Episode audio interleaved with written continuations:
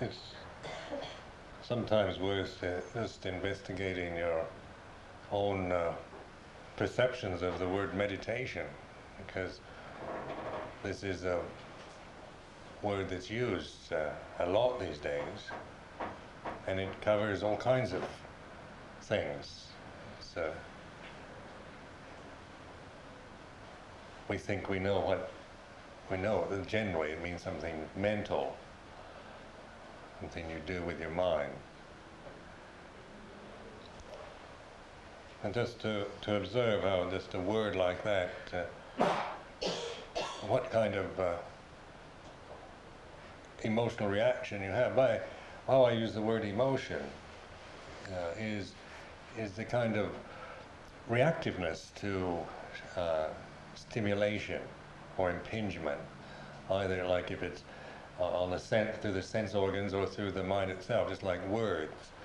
You can say say meditation and, and you might feel uh, some sense of interest or you might feel aversion, like uh, Maurice Walshe was saying last night in his talk about the belly watching practice. How just something like that, he, back in the in the 50s, somebody said meditation or Burmese meditation, and and then the mind would react into belly watching, waste of time, uh, negative, uh, negative emotional reactions. I would call those.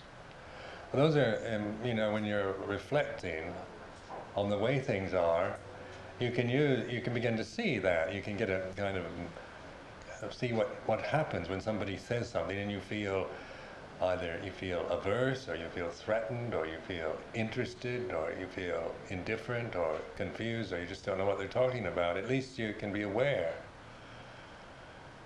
that that's of, of, of how the, the power of words, concepts have on our mind. meditation, the word itself can also mean, uh, it can be the way it's said. One can say meditation in a very positive way, so that it inspires, or one can say meditation in a negative way. Say, oh no, you're not going to go and meditate again, are you? It's a different, different one. And oh, let's let's go and meditate together. Is a different uh, just the, the context and the, and the emotion or attitude behind it we feel.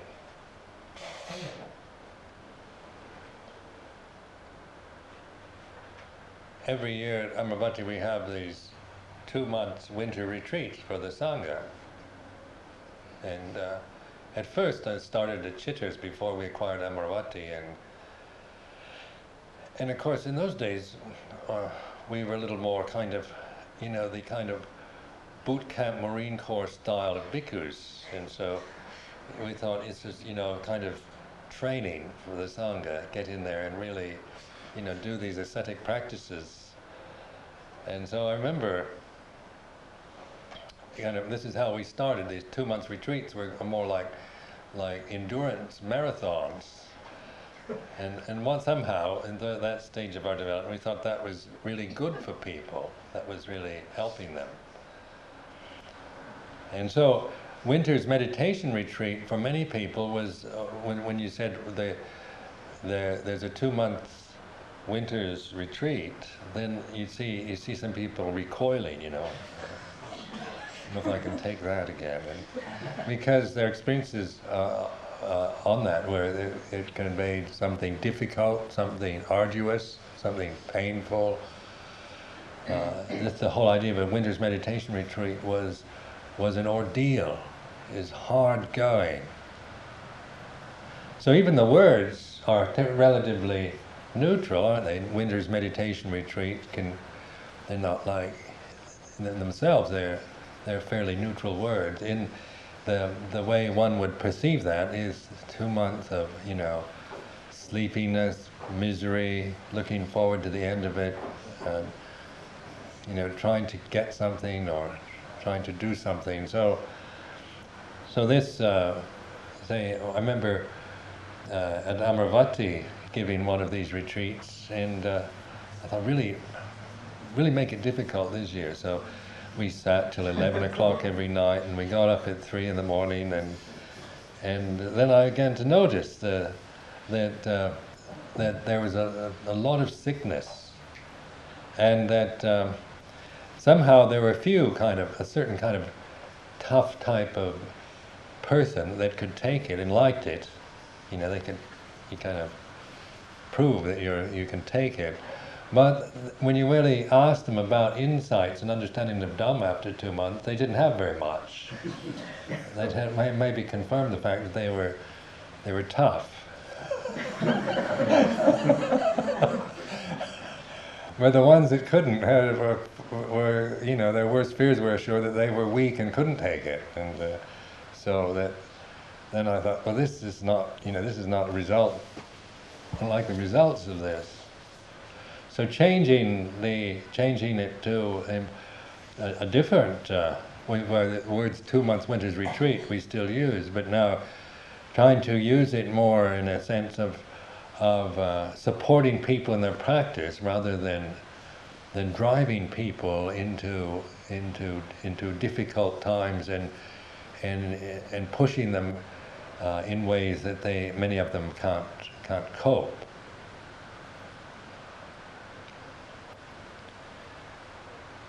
But to this day, to some people, Winter's Retreat still they still contract when they hear it, Winter's Retreat, because of the associations from the past. So that's the power, isn't it, of association, of, of your experience, or maybe what, what other people have told you. Maybe you've, you've never been on a Winter's Retreat, but you've heard from somebody else how difficult it is. And so that just the, the, the word winter's retreat can, you can notice maybe some kind of feeling of contraction or feeling uh, that you're, you know, some negative emotional reaction. Or it can spark off sense of, oh, I can hardly wait. Some people really live the whole year for the winter's retreat.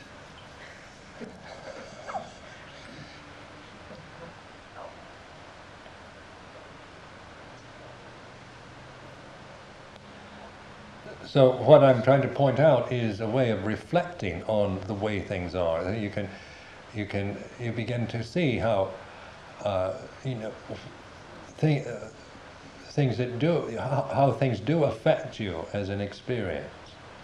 Like if something shocking comes to you, some news, some unpleasant news, uh, some surprise. It's, it's, you can, if you're mindful, you can see a, a sense of shock. So the, the body goes into uh, into a state of, of contraction. You kind of go like this.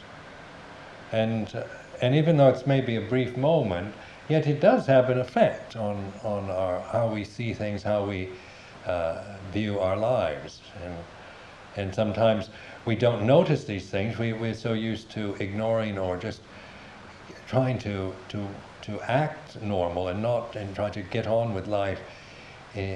According to our habits, that we're not really aware of the forces that have affected us in our lifetime.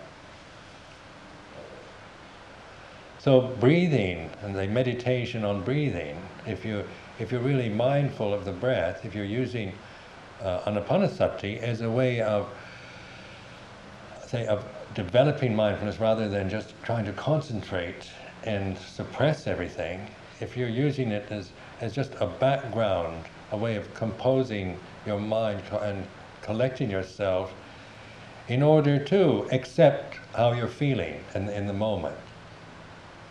So this is why uh, to reflect on actually how you are feeling. When you say when you when you just when you say a, a formal meditation practice is good, uh, is, it's recommended, and also in just daily life when you're in the office or in the house or or whatever, and you, it's it's really very skillful to just take, even if it's a minute, just a minute, to to ask yourself how you're really feeling. Just to notice maybe that you're, if you're feeling, uh, you know, depressed or angry or um, agitated or aggravated or exasperated or indifferent or positive or happy, whatever, just to to note that, just to, to, to train yourself to notice without judging, without uh, making any kind of comments about the feelings that you're having. That's unnecessary. You don't need to, to comment, just to note, notice it. And then, too, use the breath as, as a way of, of uh, being with that feeling, the, the mood you're in. So in that you're you're sustaining, you're accepting, you're sustaining attention on on your on the the mood of that you're you're experiencing at this time, and concentrating on the breath help you to to do that. You can you can and you and it's a way of getting caught in the proliferating tendencies of just making comments, emotional uh, proliferations, and and uh, getting caught up in the thinking. Uh, analytical uh, functions of your mind. You, are trying to, to not, you're not trying to figure out why you, you feel the way you do. It's not necessary to, to figure out why you're feeling this way. It's just, it's, it's, it's, it's uh, wisdom to know this is the way you're feeling right now. And it's this way. When you start analyzing it, then it gets complicated You I'm feeling upset because this person didn't do their job properly and and uh, on and on. Maybe that's true, but but that's not what we need to know at this time. We're not we're not trying to make comments about the state of the world or anyone else's or one's own uh, faults or weaknesses, but just noting, learning to to be that which knows the, the, the mood of your mind the mood of uh, the atmosphere you're in.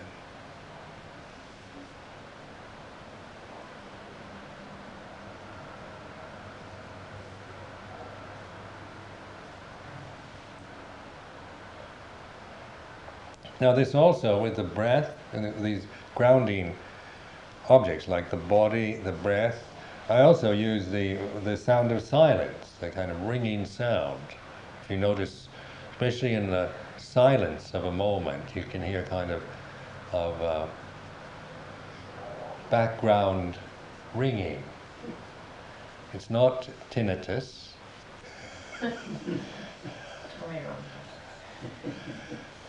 it has different because cosmic sound or give it a more kind of uh, uh, exotic title, call it the nada. There's a part of the Sanskrit word for sound, or but this also is a kind of when you're when you're aware. If you notice in uh, when you're as you as you begin to become aware of that as a as something you can use as a way of of turning to that uh, sound of silence will help you to to say drop whatever you're caught up into if you're kind of whirled away in emotional reactions and and worries and, and uh, proliferating tendencies, just uh, learning to, to recognize the, the sound of silence helps to, to stop just the, the kind of the, the, that momentum that's caused that, you, that you're, you're in. And if you sustain your attention for, I used to practice say the count of nine or ten. I used to uh, investigate if I was uh, say, if I was in a really strong uh, kind of state, emotional state, and then I then I'd be suddenly realize I'm really, you know, feeling of a strong emotions, and I. I accept that. I accept you accept the, the way you are, the emotions you're in. You're not trying to get rid of them. But once you've seen them as they are, they're this way, that's accepting. You're not you're not comment you're not making comments about you're not going into liking or disliking. It's just this way, the way it is, and then turning to the sound of silence helps to say let go of that of that particular kind of mood or emotion. And I noticed that most of the time, at the count of ten, the hardly can remember what I was uh, upset about.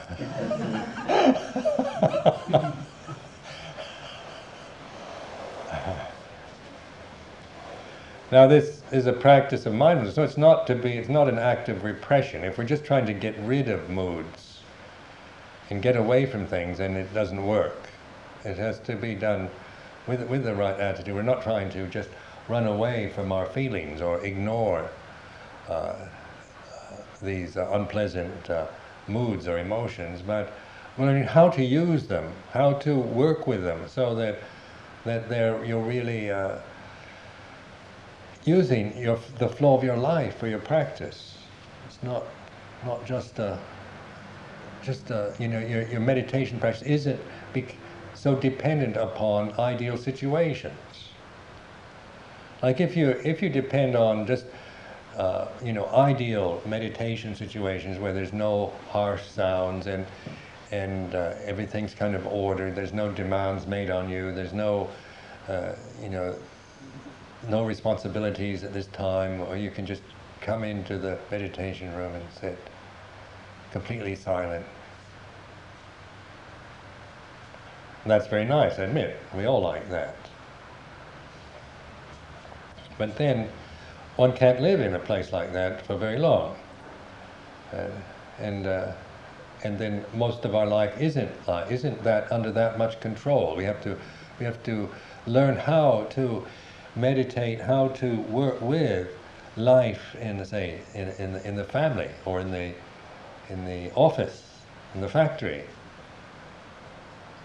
on the London Underground, on the on the you can do it. You can actually use situations that uh, that are quite disruptive and harsh.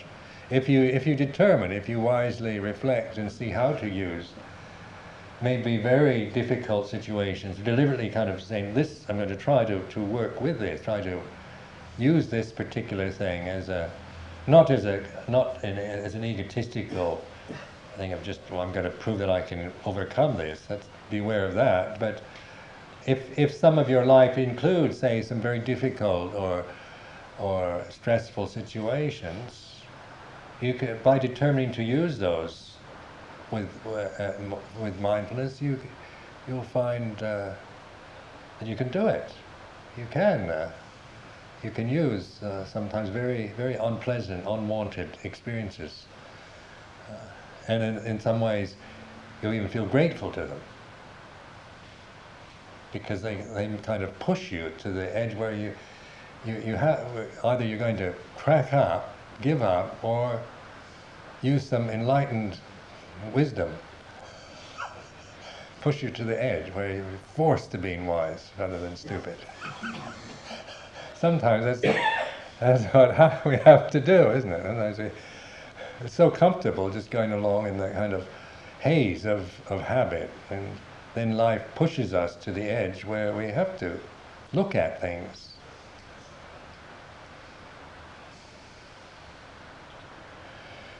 In the Buddhist uh, scriptures, these are called the Devadutas, or the heavenly messengers, in the form of old age, sickness, death, and the, uh, and the mendicant.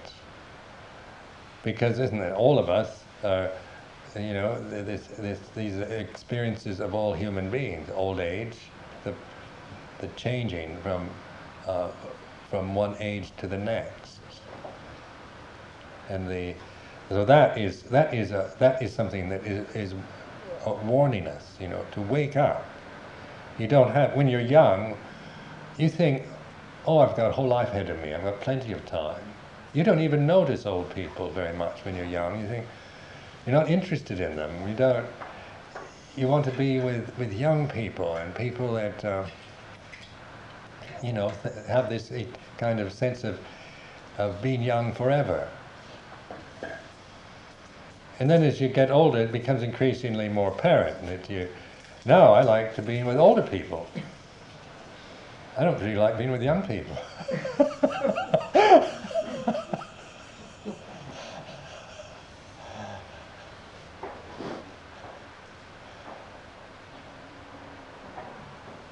because young people still have this, this, this belief in eternity. I mean, it's not conscious, and that, but it's, it's an attitude more than a kind of deliberate uh, view that one is holding. It's, just, it's, a, it's the, the youthful karma. Sickness, another one. Old age, sickness, death, the loss of loved ones, and that's that's always a something does something that shakes us up when we lose, when our parents die, or someone, our spouse, or our, one of our children, or close friend, or anyone, anyone we know, or even anyone. You know, you hear that. Uh,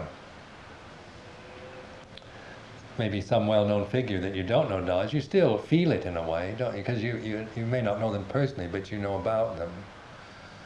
Then you hear about the death of, of all these uh, Bosnian people, and you still feel something, even though you don't, you, have never met a Bosnian in your life. At least I haven't. but they, uh, they still feel there's some sense of, you know, this is. Uh, this is a part of our human experience. But the closer death comes, like, the, like say with parents, our parents, or people around us, and it has a much more strong effect on us. And that is seen as a, as, as a, a, a messenger, a heavenly messenger, rather than something that is uh, just seen in a negative and depressing experience of life.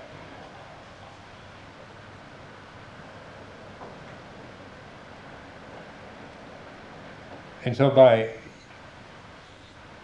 like with, with illness, with loss of loved ones, with the aging process, with the changing conditions, with, with your own uh, sense of, of confusion or anxiety or worry uh, that you have, you can work with that. Not, not to take the idea that you have to get rid of it. Like say with worry, if you, we, we all want to get rid of worries. We'd like, we'd, you know, most of us would like to, to not have to worry about anything. And so um, there's oftentimes people say, how do I get rid of worrying? How can I stop this and, and not worry anymore? And so this, this is, you know, it's something that, that uh, we all do and that is uh, very, you know, often very very uh, painful, unpleasant uh, experience of life where wherever we go, we can worry. We can be here at Leicester and worrying about what, what's going on at home. Read the newspaper, you're worrying about what, what's going to happen to Yugoslavia. You can worry about Prince Charles and Princess Diana.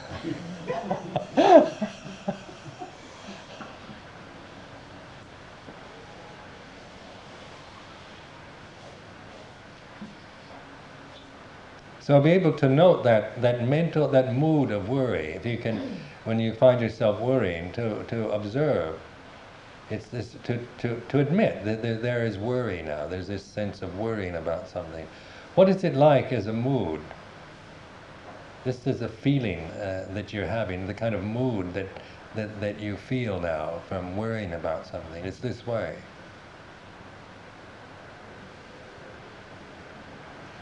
And you can, uh, if you, when you develop that sense of the sound of silence, you can hear the ringing silence with that, with that mood, and the breath, and it helps to to to accept the way it is. You're grounded. You're you're with the way it is. You're not running away. You're not you're not uh, uh, trying to get out of anything. You're not. There's no there's no there's no kind of wrong things being done. It's merely a learning how to skillfully use the, the, the experience of your life at this moment.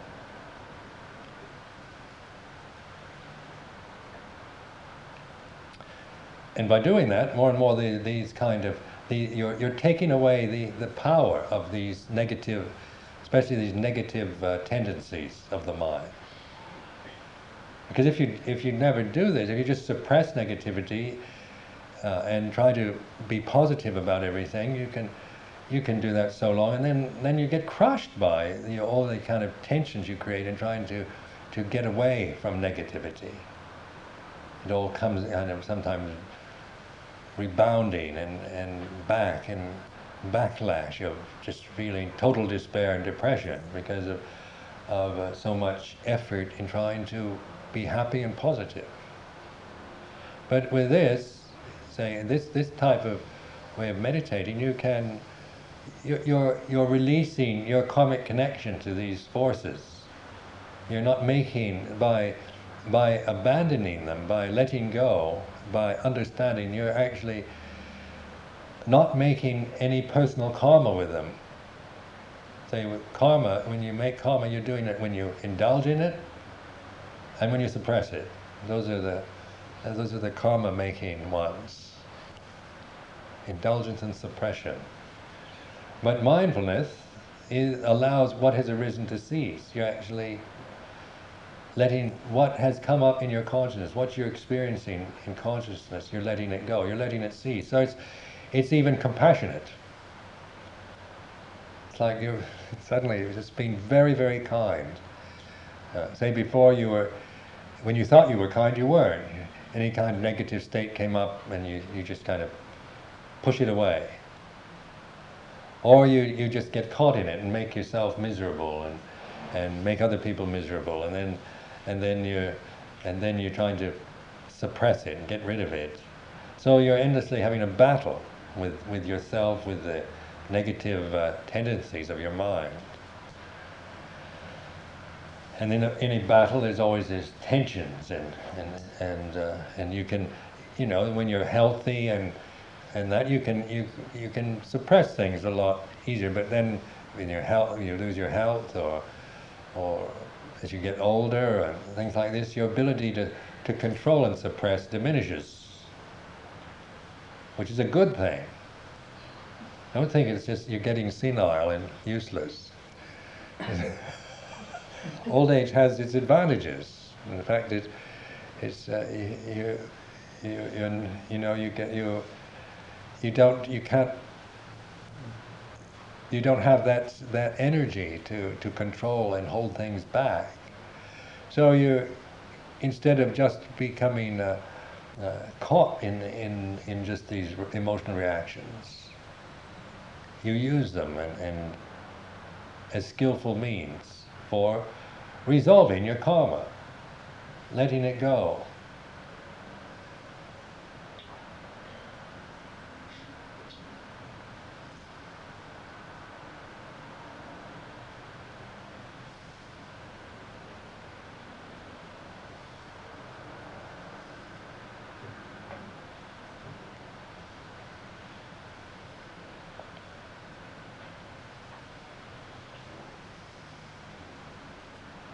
So from the the uh, the ground, the you notice to, to reiterate the the breath, the body, the sound of silence. These are these will ground you. They'll they'll, they'll bring you in. They'll, they'll bring you into the present. you can you can here and now Dhamma. This is the way it is now because these things are happening right now.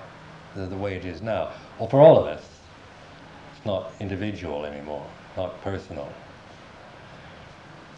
then say as you, and this will also help you to look at what is personal in a way that you're looking at it as an object rather than than as the person who's who who has become these conditions. So you your feelings of anger or resentment or greed or confusion, uh, rage, jealousy, all of these can be, you're, you're seeing them as, the, as, as a mood, as a feeling, as, a, as something that has arisen. And that which can see them is what? That which knows, you see. That's, that's what I call the, the refuge in the Buddha. That ability to know things as they are. That is not, that never gets depressed or angry. It, it, it knows anger, it knows depression as an object. And so in any moment, there's this, say in refuge in Buddha, there's this, uh, just that act of knowing it, of accepting it for what it is. is not that that's that's a clarity that's that's mental clarity that's buddha that's that's a you that's you are using our conscious experience with wisdom and therefore whatever you're feeling you can accept it. You're not you don't you're no, no longer taking it personally and therefore you're no longer complicating your, your mind with uh, moral judgments uh, disparaging views or feeling of despair, if you if you have if you have a anger or or maybe not very nice feelings, and if you take it personally, then you end up feeling despair or feeling that you're not a very nice person. But seen from this way, you're seeing it as, as you're developing it as path knowledge, as the middle way. Now, even though you can understand what I'm saying, there's still the doubting mind will come in, and, and your, your conditioned mind will, will always uh, be making comments about this because it's, it's conditioned to doubt and to, to uh, you know, have a go at you and, and make you and try to delude you. So really be aware of that tendency of doubting or not being sure you, you'll doubt what you're doing. Am I doing it right? Am I really being mindful? Am I, is this what Ajahn Sumedho was talking about?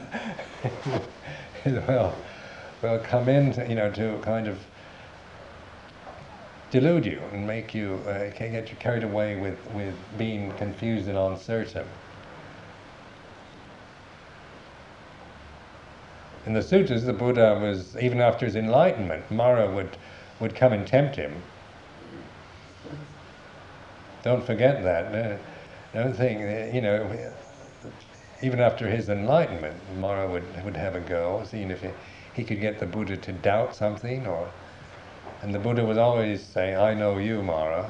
That way of knowing, isn't it? It's, you know, this doubting, this, this, uh, these kind of uh, uh, subtle uh, feelings that we can have in our life. Oftentimes, worldly things can be, be so important.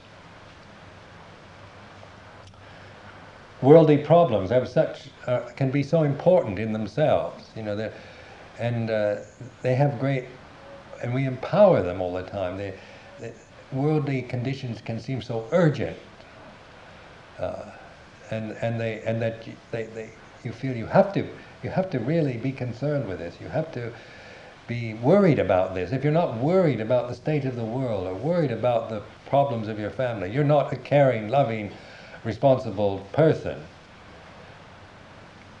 The worst fears of your family is that you become one of those Buddhists that goes off and sits under a tree, meditates on their belly,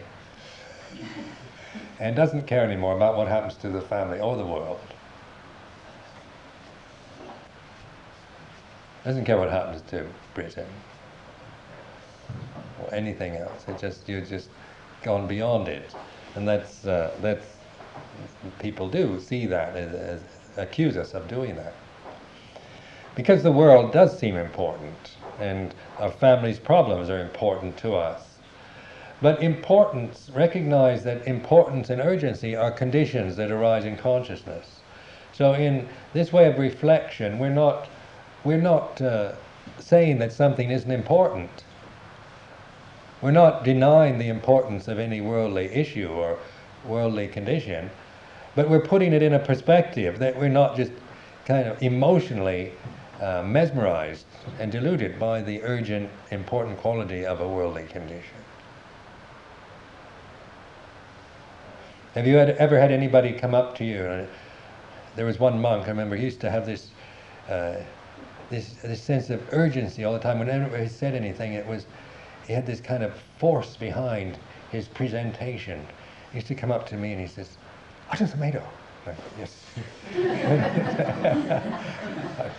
Ajahn Sumedho, did you know that that monk has been uh, going off, leaving the monastery in the afternoon without telling any of the senior monks? Suddenly, you, you, you, can see your mind going, how dare he? That's caught in there. caught in the the power, this, this, this monk could make something like that sound so, you know, so urgent, and you've got to do something about it. You can't stand for this. This has gone too far. and, and then you find yourself so easily pulled into that. It's the, the power of, of somebody else's feelings. And so maybe mm, that one, I mean, but sometimes there are situations that are very urgent and, and very important, and we have to make immediate decisions about them.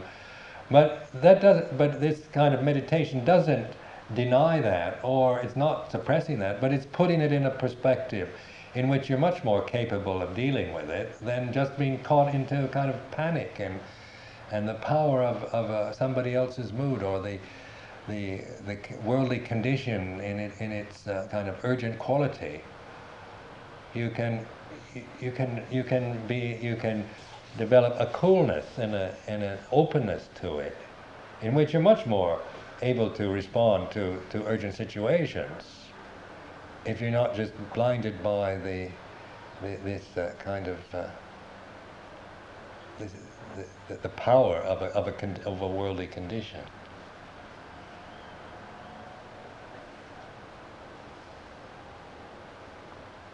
So we train in the monastery. We train ourselves. We use these situations, and more and more you find monastics becoming more and not not being so easily deluded by the by the the uh, problems of the sangha and the, the panic and the and the hysteria that, that sometimes uh, various members are experiencing.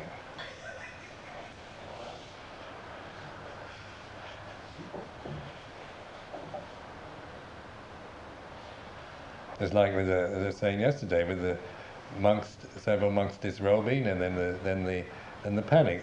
It's falling apart. It's not working. This kind of thing is. I was quite pleased to see how many members of the sangha could work with that feeling. No, at least they're. Because I mean, in some way, all of us were feeling that, but it was when, when things don't seem to go right, or sudden, suddenly kind of surprising, unwanted things happen it's easy to go into that state of panic. And to use that, that feeling of, of being panic stricken or that is, is good practice. Because if you really accept the feeling of it and use the, the breath and the sound of silence with it, you can put it in its perspective. It, it, the, the, the energy will, you'll cool down. You'll not be, just, you'll not be caught in just acting blindly on on that kind of uh, e- uh, emotional experience. And then you then you realize that life is like this. People, monks ordain, monks disrobe. The breath goes in, the breath goes out. what comes together separates. That's just the law of nature. Then you can see any attachments like I don't want monsters to disrobe, I want them to stay.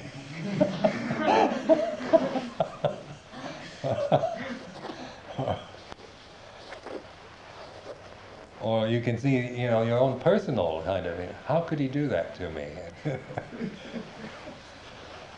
We've been friends for so long, and he just does that. How could he? How can he do that to me? You're seeing it in perspective of, of. Uh, of it of as it is. It's it's you know you're you're accepting the way it is, and you're also it's also reflecting the way it is, like your own personal feelings or whatever. Then we had then we noticed like when these monks disrobe, then and some people are trying to be very honorable and noble about it. You know, we must remember all the good they've done for the sangha.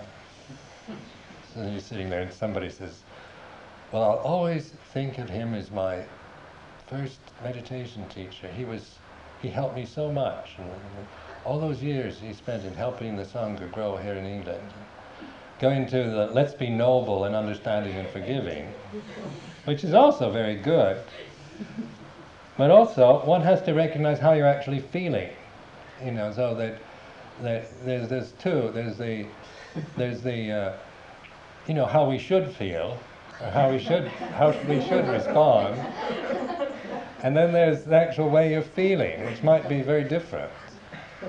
So we might think, yes, I, I must forgive, and, and we all make mistakes, and, and he, he, you know, is a very good monk and gave a lot to the Sangha, which is true.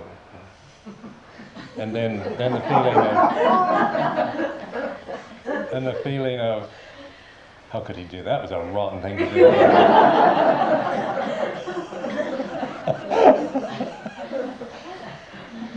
so when you see that that, uh, that, that we feel both, there's a the kind of there's a side of us that's very noble and wants to be very understanding and very good about it, and and uh, which is to you know something to value in yourself. Not to, I'm not trying to put that down or or make fun of it, but recognize that, that that's one aspect, that's one way of feeling it. But you also want to accept the way you maybe feel uh, about it on, on another level of just emotional uh, disappointment or or the way you tend to well, you can blame yourself maybe you can say oh maybe I should have I should have I should have been more aware that, that maybe there was something wrong maybe I, sh- I should have been more understanding uh, maybe I you know the, the sense of blaming yourself or thinking you didn't do enough uh, self-blame, or then then the tendency to to to blame the person. Well, he he knew better than that, and he just you know despicable behaviors, betraying the sangha, and and, so that these are these are things one can feel these in in uh, in various ways in, in different attitudes from the the noble forgiveness and understanding and gratitude to the very personal feeling of betrayal and and disillusionment. But what, but recognize that you're you're accepting the whole lot. You know, it's not up to you to choose which one uh, you're going to feel right now. You're noticing what you're actually feeling, even if it even if you're feeling terribly hurt and personally disillusioned. But you don't want to be like that. Maybe you don't want to be that kind of a person. You'd rather be like you know the very noble one and you can see these, these are just the, the, the emotional reactions to a situation. And you're accepting them in the, in the, in the, the accepting them non-judgmentally. And then the way we respond is to do what is right. We determine to, in, in our active side of life, we determine to do what is right, what is the good and proper way to respond to this situation. Maybe we don't want to do it. Some part of us doesn't want to do what's right. We want to maybe you know I, I have a I have a tendency to want to uh, seek revenge.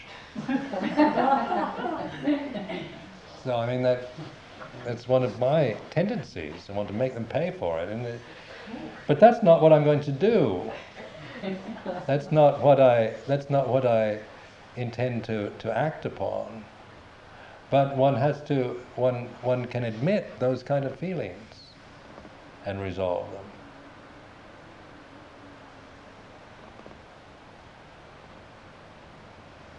In that way you can you can see you're liberating your mind from from holding things or dishonesty or refusal to really admit how you're feeling and and uh, or being afraid to. Maybe you're afraid of your own feelings, so you you just you know I don't dare feel that because it, I just it would you feel you'd be taken over by by some kind of uh, negative state. But you can take you can you you feel as, uh, when you trust in this practice you can you can uh, feel you're willing to feel it, and by doing that it has no power. It's it's it has, it is not, it can't take you over. It has no, you're, you're disempowering it. Not as an act of, of, not as a willful act to destroy, but, but delusion, ignorance has power over you as long as you it keeps you deluded. Doesn't it? Fear. If I can make you afraid of me, I have power over you. But as soon as you're not afraid of me anymore, I don't.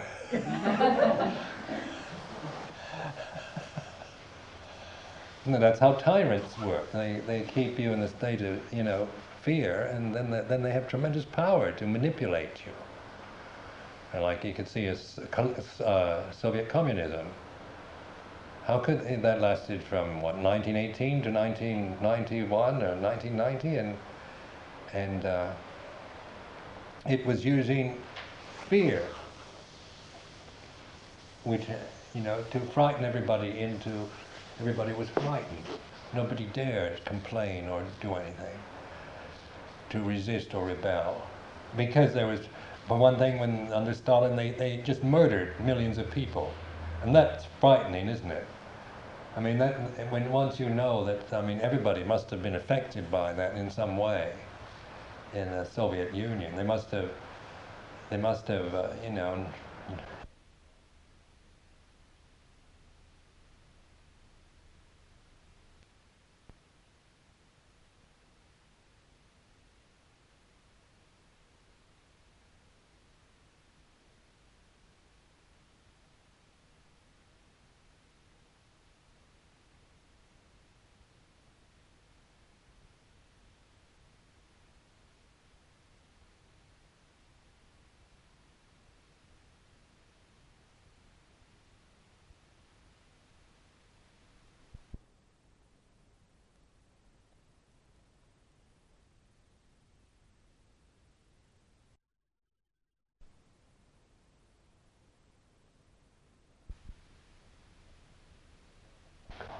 that that could happen to me. So you, you shut up and you don't, you just go along with, with whatever just to survive.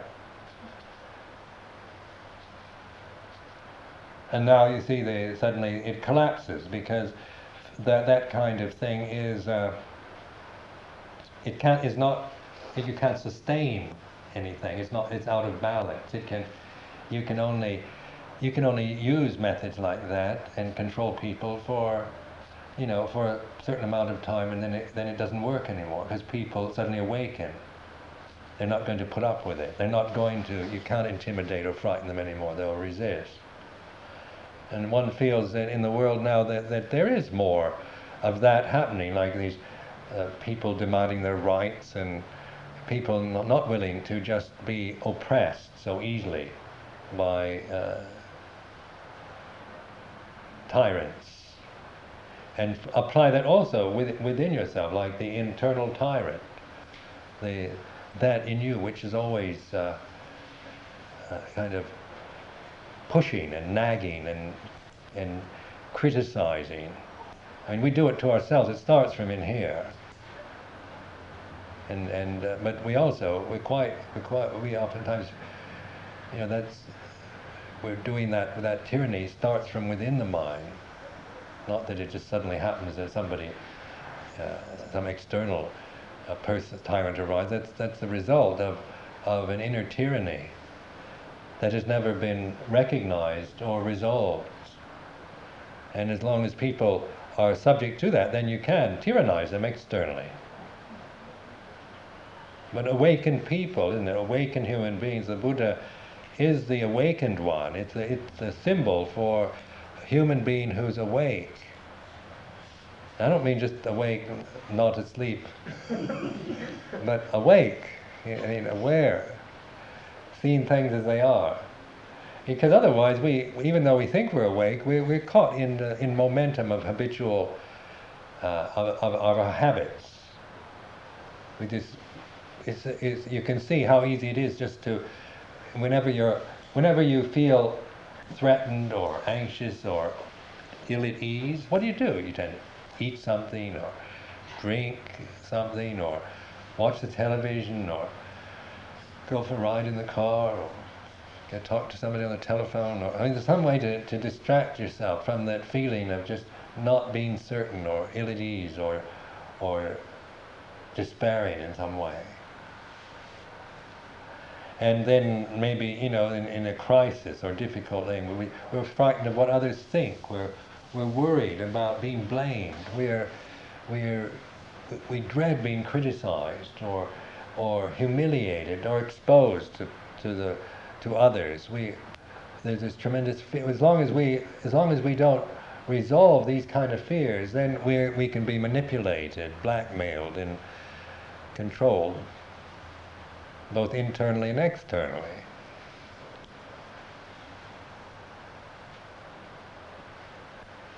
So, so that the, the aim of the Buddha was to awaken the human being to what their true nature is. So your true nature is not ignorant, deluded, worried, frightened. That's not that's not what you are. That, that, that when you think you are those things, then then of course you, you, you tend to become like that. The becoming process. You you act like that. You you you react like that.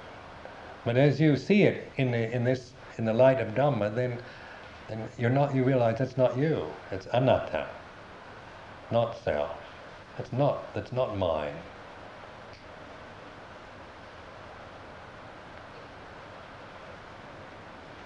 Think like in um, say just monastic life. Say as a as a lay layman, there was I was brought up in a very uh, kind of Christian family. Uh, so my parents were very kind of morally responsible people and and very uh, very good Christians. But also, one was brought up in a, in a, in a world that was uh, Uh, idealized, and, and one tended to, to identify with very high and noble goals for oneself. And then, because of this, the dark side, as they say in modern psychology, was, was suppressed. Because you find out, as, especially in puberty and, and as you're getting older, you, you, there's some side of you that frightens you. And, and, and you, uh, and, and you become quite, you can become quite paranoid about it. I remember when I was about 12 years old or something, uh, I was on uh, public transport in uh, I lived in uh, Seattle and uh, suddenly I, I, was, I had this overwhelming desire to, to do the most atrocious things like murder babies and, and do really horrendous kind of, of uh, atrocities.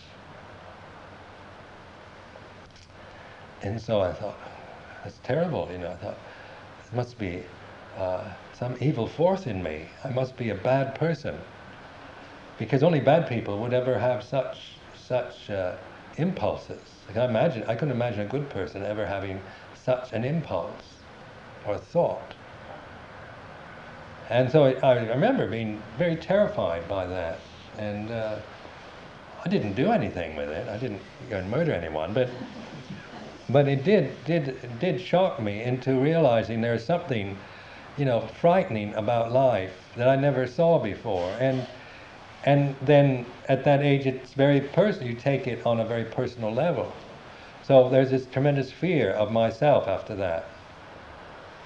Fear of of things that were in me that might that that would if if let loose would be very uh, destructive. So then in, in uh, say in, in young, unfortunately I, I didn't have very much of that, but there were, there were certain, you know, unresolved things in one's life that, that, and say, before I became a monk, led to just a feeling of being very uh, unfulfilled in life and very frightened and anxious about the future and very depressed, really. By the time I was 30, I was quite, I felt just a general despair and depression uh, and disappointment. Then in monastic life, with the effect of meditation, these these things can can uh, were resolved. These when one could put them in a perspective that you can accept them, and and they're they're all part of your they're they're all seen in terms of Dhamma. They all help you to to liberate your mind. Even such uh, atrocious thoughts as that, seen in the perspective of Dhamma, are still conditions arising and ceasing, so they, they all take you to cessation and to realization. So then you can then you can have confidence that whatever you're feeling, you can feel. And and you can look at it in in terms in in this way of Buddha seeing the Dhamma which, and if you trust in that, if you really take refuge in that, then there's nothing to fear. Because the fear comes on the personal level, isn't it? It's uh, the fear of, of, of, it, of being overwhelmed by these things, or the fear of maybe one's and something ro- is wrong with oneself, or fear of, of being weak, or fear of, of uh, the aging process, or sickness, or death. All these fears come from the from the attitude of a self the, the illusory self view, and then the, in, terms of Dhamma, they're all seen as, as developing the middle way, the Eightfold Path. See, so you're changing very, you can shift just from, from me and mine and my problems to the Eightfold Path. And recognize that karma of our humanity is that we we have to accept the way it is, the human body. You have to accept your body the way it is.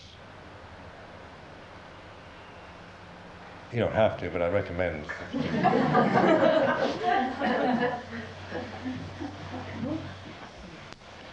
which is not, which is not loving or hating it. It's just this way. And so you, you, you like in Kayanupassana, you, you really with your body and, and uh, with its uh, pain or with its uh, discomforts or whatever, or with it because it also can be quite pleasurable thing. So it's, yeah, but the body is this way. You're you're you're you're, allow, you're you're reflecting on the body as Dhamma rather than commenting it as self, commenting upon it as yourself. Then the then the uh, Vedana Citta of, of looking at mental, mental, uh, just the attraction, aversion, and neutral uh, conditions that you, that impinge on you and that you experience, and then the the mood, the the the uh, emotional mood of the mind, positive, negative, indifferent.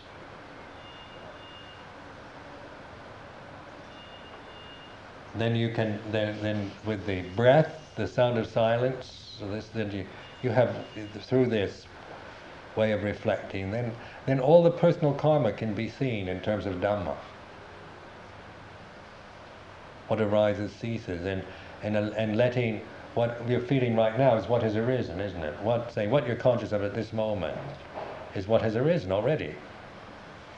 Like if you're feeling whatever you're feeling right now. And if you accept it, that which has arisen you can you can you can let it go and it ceases. So there's a knowing of its of its presence and its absence. And then this this way, this this is the, the say in the refuge of Buddha Dhamma Sangha, you are practicing. You are the supatipanno, or the one who's practicing in the right way.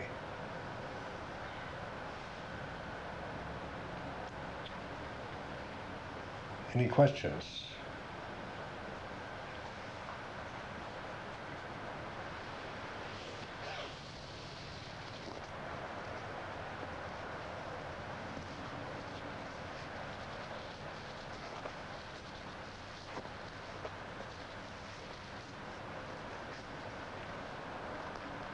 You can be very shaky, can't it, when thoughts arise like you said, when you thought about killing babies and stuff like that. But at 12, I mean, that's now, you know, there. Sometimes it, um, we're in situations where we definitely think we should behave differently. We do have power over behaving, but we don't necessarily have the power over that thought as it first breaks. And I'm wondering whether, I know for myself sometimes, living in a community that's similar to Emma sang, and I have great empathy there. Sometimes thoughts arise that you don't really think in a rational way but you should be capable of thinking. I know it's, it's uh, but I consider that uh, an improvement because I realize because that means your meditation is having a good effect. Mm you're you're willing to accept things that before you wouldn't accept. I mean, look at your life. You probably, you know, you had it when you had more control of your life, living in outside the community. Then there's a lot of you can you can uh, you have more more you can control things a lot better according to the way you want life to be. In community like Chithurst, you have to more or less take it as it is, and and that one also release a lot of maybe uh, emotions that you, that you've never had to really look at. And but by that, by seeing it in a positive way, you you you let them go. You're resolving those things. It's surprising sometimes how deep they can go. Yeah. well, like like I saw when my father died, he was 90, and uh, he'd been a, a man that had uh, always controlled everything very much. And he was very good on the worldly, in worldly things. Like he, he had a very, he was very well organized and, and could uh, do things well and keep everything in order. And so on the worldly level, he is successful and he, and he could, uh, and he had confidence, and very, very confident. But as he got older, and uh, the last 10 years of his life were utter hell because he lost the ability to control things. And, uh, and he just got depressed. He, had, he didn't have much internal resource. Uh, to him, Christianity was external ceremonies. They were high church Anglicans, and they were. He was master of ceremonies, and he, he trained all the altar boys and and you know he was an expert on, on ceremony in Anglo-Catholic Church in, in America, and so he uh, and he. But as far as uh, internalization of Christianity, there I don't think there's hardly anything. and uh, and I just watched you know, the last ten years of his life. He had good health up till about eighty, and then it all started collapsing, and and there was bitterness and anger and and and as and more and more he became uh, childish. And and he was a man who had, you know, always impressed me as being you know the kind of strong, confident male figure that has all the answers and nothing, you know, knows what he's doing. Suddenly, he's just collapsing and, and weeping and and uh, whining and blaming and all the rest. So it was a, a pretty, very uh, sad to see. But you see, he never resolved those things. In, and then when it, when it got to be, you know, getting into his 80s, he didn't, he didn't know how to resolve them. And, and he ended up being almost totally paralyzed, you know, not being able to move. But the, uh, so that's why I see in, in our own lives, sometimes you will feel kind of like baby-like emotions coming up. You know, you, you know, and you, you know, you, you, you, you know, on the level of being being uh, your self-image, it's rather disconcerting. you'd, you'd like to not have to feel those things, but in another way, it's a it's a it's a purification, because a lot of that stuff has been just held down and is not allowed to surface until maybe it's too late. But say, at your age, it's, it's the perfect age for releasing.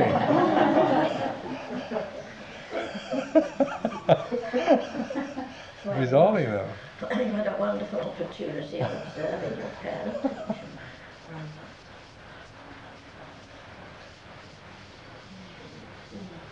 What is it in people that try to goad you into anger?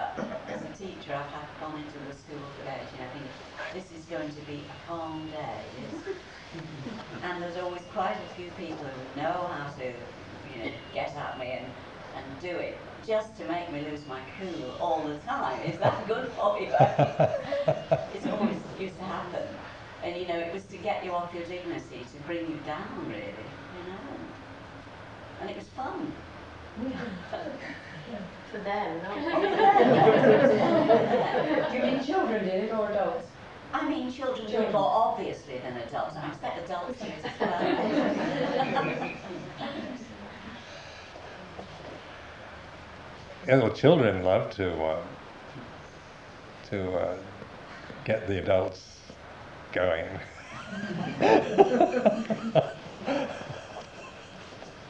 And adults can play power games, which can be Yeah, bad. uh, You also see people who are afraid of children. Quite right. It seems, it seems incredible. Afraid of teenagers. I'm always concerned too with anger in a similar situation to Catherine, um, about expressing it. I'm saying there are times I've found, certainly in my work, where it's actually quite important to indicate actually that you know, there's, there's a point beyond which you can't go, and it's how to express it whilst being aware of what the emotion is, but being effective, but not being destructive. And that's something I'm always tussling with actually. And trying to get the right the balance there is quite difficult, particularly if you're having to react in the heat of the moment. But that's also, I mean, that's a very good point you're making. You Also, like it's all right to tell people, like I'm I'm angry, because that in a way that's uh, that's important to people to to know that because some people don't uh, are so insensitive they don't they don't even notice. And so, and and so if you if you never tell them, then they. I mean, sometimes, it- you know, eh, we all sometimes are so caught up in what we're doing, we don't we don't realize that that we might be driving somebody, in you know, really into a lot of anger and. And that kind of feedback helps, I think, other people. I found it helpful when people tell me those things because sometimes you, you don't realize that what you're saying or doing is, is uh, something that that is causing them a lot of grief. So you have to express it. Yes. But to to to you know to say it, try you know, your de- make your determination, your intention one of of saying it rather than just using it as a against the person. You see, then then that's honest and skillful. But you can tell someone that you're angry, and it's like water off a duck's back. um, you know, they, they laugh at you, and they say, you don't really mean it because you don't get angry, but you say, I am angry. and it isn't until you actually sort of show, not just tell them, it, it seems sometimes, you actually have to show that you are. You are in that angry emotion. Now, whether that's good, bad, or what it is, but sometimes it's the only thing that works. Right. And uh, uh, I have a 97-year-old mother, you know, and it's like a small child sometimes. And, and she will laugh at me and say, no, you're not angry. No, but I am. so, um, and then you feel like you are. A pity. you go outside and sort of punish yourself because you've shown that you're angry. But I, I think sometimes it's, it, it is the only way to get through. Right. In a perfect world, it would be lovely just say that I'm angry and people would understand it. Or that you were really hurt or upset by something, you know, that, that, that has happened. And uh, they haven't deliberately done it, but when they do it again the second time, or maybe the third time you've spoken about it, well then something just grows, isn't it? And that way sometimes it gets, it, it does get through, whether that's right or not, I don't know. Well, that you have to, you know, the thing, like what I've been talking about, is to, to try to work with these things, but not, but also we have to trust in the, in the situation itself. You know, in the, in the in the in the heat of the moment or the actual moment as is, we we have to trust in our response to it. Hmm. And sometimes we maybe make the wrong, we react badly or whatever, but then we, we learn. You know, you keep not not to get caught in despair because you, your ideal is not to show anger, and then you, then you do because then then you're always you know every time you, you, you show anger you're going to feel oh I'm hopeless. But but if you reflect on it, and sometimes that's showing anger is is helpful because it's it's uh, it really you know like like if like a child walking across a uh, a thoroughfare you know you you have to really make it clear that they can't do that you know in kind of physical ways and uh, and the kind of people that think you should never hit a child, you know, ideally, uh, uh, you know, that that's an ideal of that that is, you know, based on good intentions. But sometimes a good slap is a very helpful thing.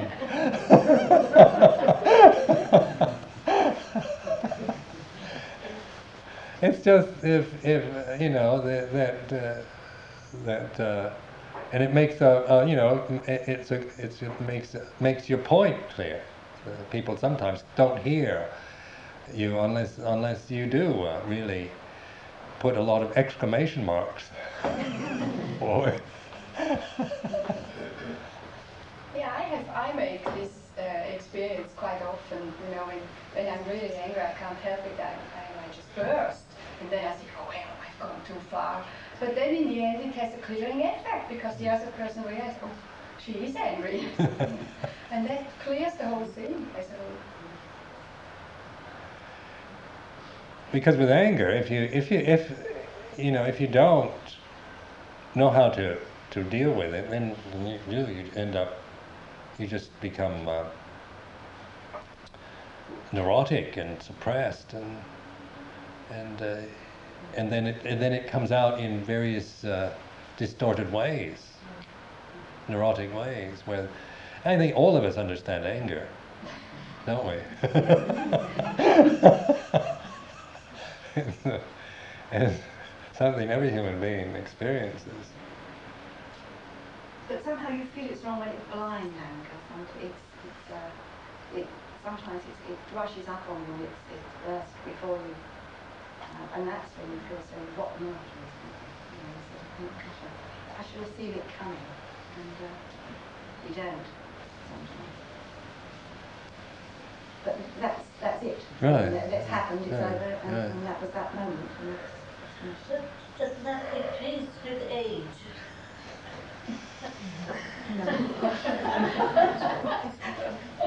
I think it's the But it's a question, I think, of limiting the effect of the anger rather than the anger itself. What is the anger itself coming? Uh, I, I have a rule in meetings in work that anger is okay, providing only one person at a time gets angry. It doesn't escalate. That's fine while you're controlling the situation. You know, if you can control it, yes. Everyone agrees. no, but since all emotions get a bit dim and stuff off with, with age, I think that too. Perhaps you spend more time making other people angry when you're old.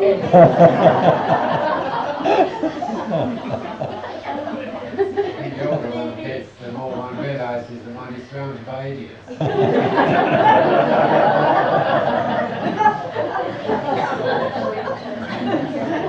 See how my anger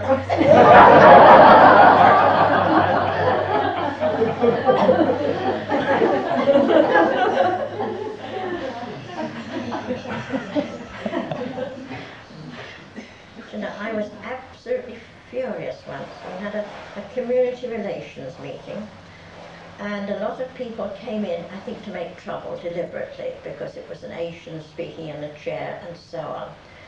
And to find people insulting the people that you respect tremendously mm-hmm. and feeling absolutely unable to do anything about it without making more trouble. You didn't want to send for the police if at all possible. And you know, I was absolutely boiling. And then I thought, well, what can I do? I'll invite that objectionable uh, in front of me, this young man, to come and have a cup of coffee with me afterwards. If he's on his own, he won't be as troublesome. Well, I mean, it'll be a one-to-one business rather than, you know, whatever, whatever it is. And you know, my anger disappeared like that when I could think of something to do about it. The only trouble was at the, the end, there were two older men at the back who were inciting these younger ones. If the police had come in, of course, the, the police would have gone to the younger ones, and the old men at the back would have got out of it. So I went and told them what I thought of them.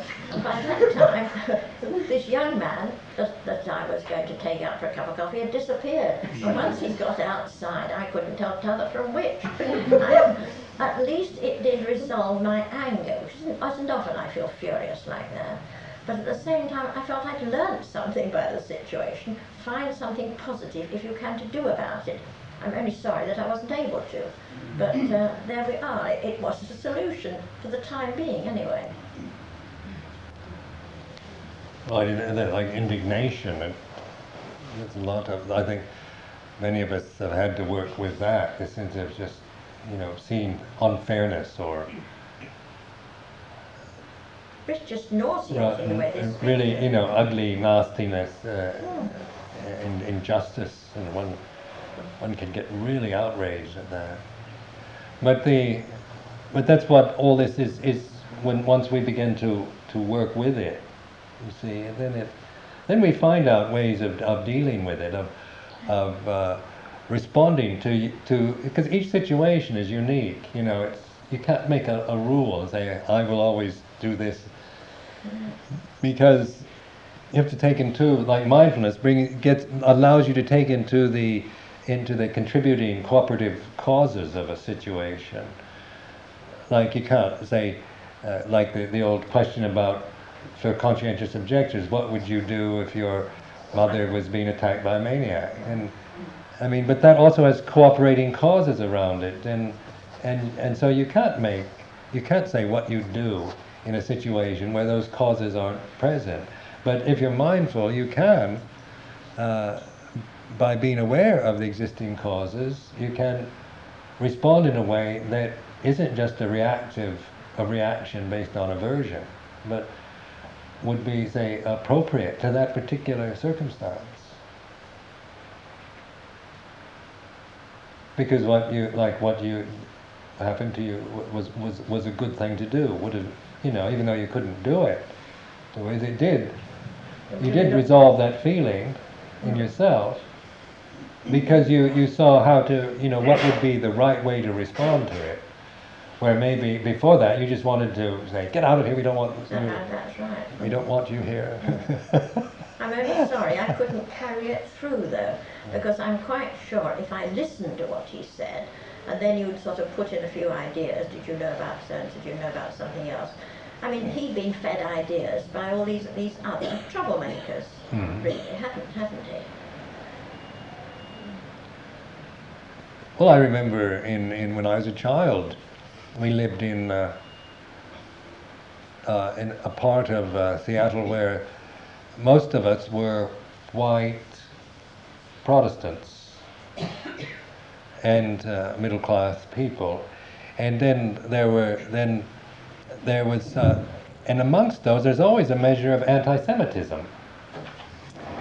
So so that there were also Jewish people at that time in the 40s, the Jews moving over from escape Europe, and they were, were would come and, and live in, in our in our neighborhood. Then then I became then I noticed that like uh, there was some like some of the children had uh, these anti-Semitic uh, feelings towards the Jewish children, and uh, fortunately my parents were not anti-Semitic, and so they they would never let me talk in that way. So so I remember going home and saying something uh, anti-Semitic, and my parents saying you should never say that. That's very wrong, and so forth. So they, they, they didn't say it in anger, but they were telling me that that was, that was not uh, right. And so then, then because of that, I would, when I'd go out and play with the other children and they'd talk, I'd say, that's not right, you shouldn't talk that way. And after a while, all of them stopped doing it, and we started, the, the, the children, Jewish children were playing with us, you know, just as ordinary children, playmates. But it, just through that kind of suggestion, and children are open, and and uh, some, but some, if you just keep affirming such prejudices, then they have no way of seeing through it.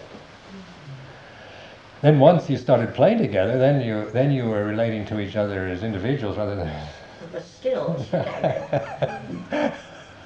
and suddenly the old Jewish question is a non-problem, disappeared. I tell a little story? Um, how a long time ago we had a spaniel We lived in uh, Kent. And uh, one day our eldest son, not very other than he was about he was about 10. And uh, there were, he'd taken his homework into the lounge, which he should not have done. Um, my husband was very particular about these things. They had to do their homework in the proper place. And um, I don't think he was terribly fond of the children actually, but he tried. he tried his best. Anyway, uh, Michael was doing his uh, homework and he got the pen and flicked it, uh, annoyance, at the wallpaper. Well, the wallpaper was quite new. It had recently moved in. So I frantically said, take that pen out quickly, Michael. And I frantically tried to put something in where the awful flash light was. It already worked it out. So when my husband came in, they were all, all together and there was just the um, radio in those days, not television wasn't talking. Oh yes, I'm sorry, before television comes into the story. Um, so when my husband came in, I was a little nervous and I hope he doesn't see this terrible splash of ink.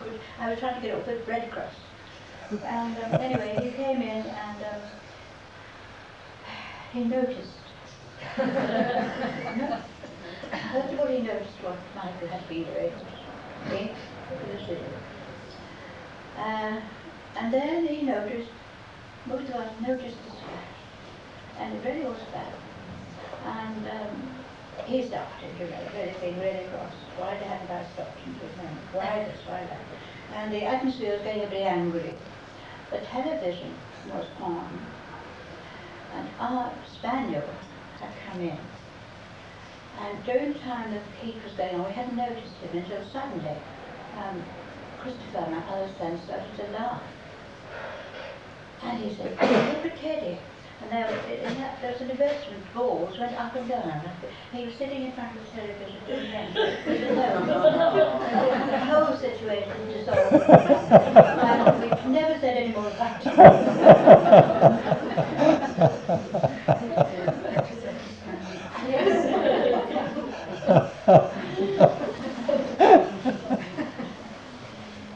I would have been glad my son was doing homework anywhere. but